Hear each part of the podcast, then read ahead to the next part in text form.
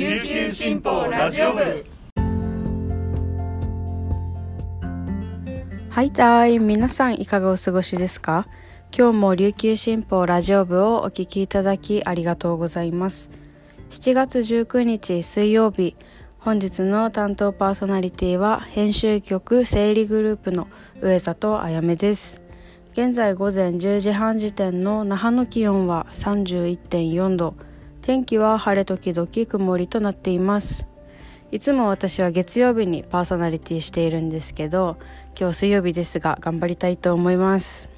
あの今日はですね私がいつもレイアウトを担当しているあの子ども新聞のリューポンについてお話ししたいと思うんですけど、えっと、直近の日曜日のあのリューポン見た方いらっしゃいますかね？あのいろいろ紹介したんですけど、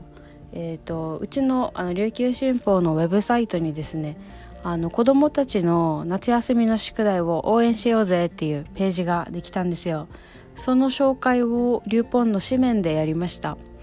あのじ、えっと、自由研究に役立つような動画コンテンツとかあとあの読書感想文とか感想画ってあるじゃないですか。あれにおすすめの本の紹介をしているページとかそういうのがあります。あとですねあの中学生になったら社会科新聞っていうのを作らないといけないと思うんですけどそれにねあの役立つ記事の書き方とか新聞の作り方とかいろいろ紹介してるページがあるのでそういうのをあの紙面でもあの取り上げました。子どもたちとかねあの保護者の方あと学校の先生とかもすごい役立つと思うので是非チェックしてほしいです。めっちゃおすすめです。はいあの夏休みもうすぐですね。皆さんは夏休みの宿題は計画的にやるタイプでした？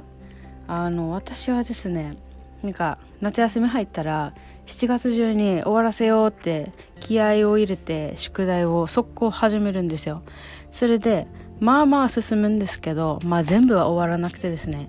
そうこうしてるうちにあの8月を迎えてしまいなんか8月入ったら燃え尽き症候群みたいになってなんかダラダラし始めるんですよね。それでちょっと宿題やらんくなってまた8月後半学校始まる直前で焦るっていうそういうタイプでした。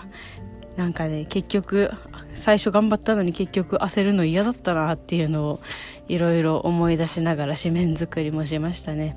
はい。なんかそういう私みたいな子供とかがいたら今年はねあの新報のウェブサイトを有効活用してもう宿題をさっさと終わらせてほしいです。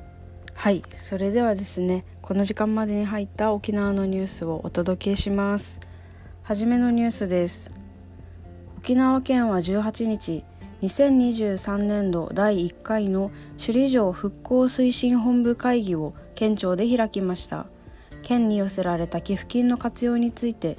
城郭内の施設などの復元に活用する約55億円のうち正殿の壁や天井に使う木材の調達に約24億円を充てる予定でしたが木材数量の増加単価の上昇など経費増額で約43億円になる見込みだと報告されました。首里城復興に向けた寄付金活用の取り組みについても報告され23年3月末までに県に寄せられた寄付金は首里城復興基金と首里城未来基金で合計53億3718万33円だったと発表しました。復興基金は消失した城郭内施設などの復元。未来基金は伝統的建築技術にかかる人材育成と首里城周辺のまちづくりに活用されます。寄付金活用事業費は21年度7月時点の概算で正殿の木材調達で約24億円。残る21億円を北殿南殿などの復元に活用する方針でした。その後調達木材の数量が増えたことや木材単価の上昇や復元に向けた手法の検討施策のための必要経費の増額の理由から約43億円になる見込みとなりました。次のニュースです。IT 系のエンジニアを育成する NPO 法人エブリワンエンジニアは8月7日から学生やシングルマザーを対象としたエンジニア養成講座エンジニア沖縄を開始します。エンジニアは高収入かつ在宅勤務ができるなど働き方も多様です。シングルマザーや学生を対象にすることで貧困の連鎖を断ち切るのが狙いです。斉藤匠理事長は沖縄の貧困問題の改善策としてエンジニアを提案します。沖縄の貧困に問題意識を持つ斉藤さんは県内の稼ぐ力の弱さを指摘し底上げの必要性を訴えます。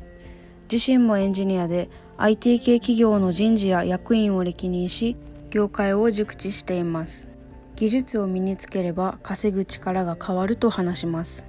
養成講座はオンラインで受講可能です。最小限の受講料で内容を充実させるため趣旨に賛同するパートナー企業を募りました。現在は15社集まり寄付や講演などで協力します。最後のニュースです。旧暦6月1日にあたる7月18日南城市玉城の大島で愛護の稚魚スクが3年ぶりに上がりました。15日からスク漁を開始し4日目に4船のうち3船で水揚げがありました。漁師らは安堵した表情を見せました。大島では毎年旧暦6月1日7月1日前後の数日間にスク漁が行われ海んちのボーナスとも言われます。漁師の荒垣さんが乗った船は午前10時頃に出港し午後4時前に港に戻りました。水揚げは約100キロでした。荒垣さんは藻などを食べて生殖には向いていないスクが多かったが取れて本当に良かったとほっと一息つきました。大島の中本鮮魚天ぷら店では19日に唐揚げや生殖用で販売します。以上沖縄のニュースをお届けしました。今日紹介した記事の詳しい内容は琉球新報のニュースサイトでご覧いただけます。ぜひ読んでみてください。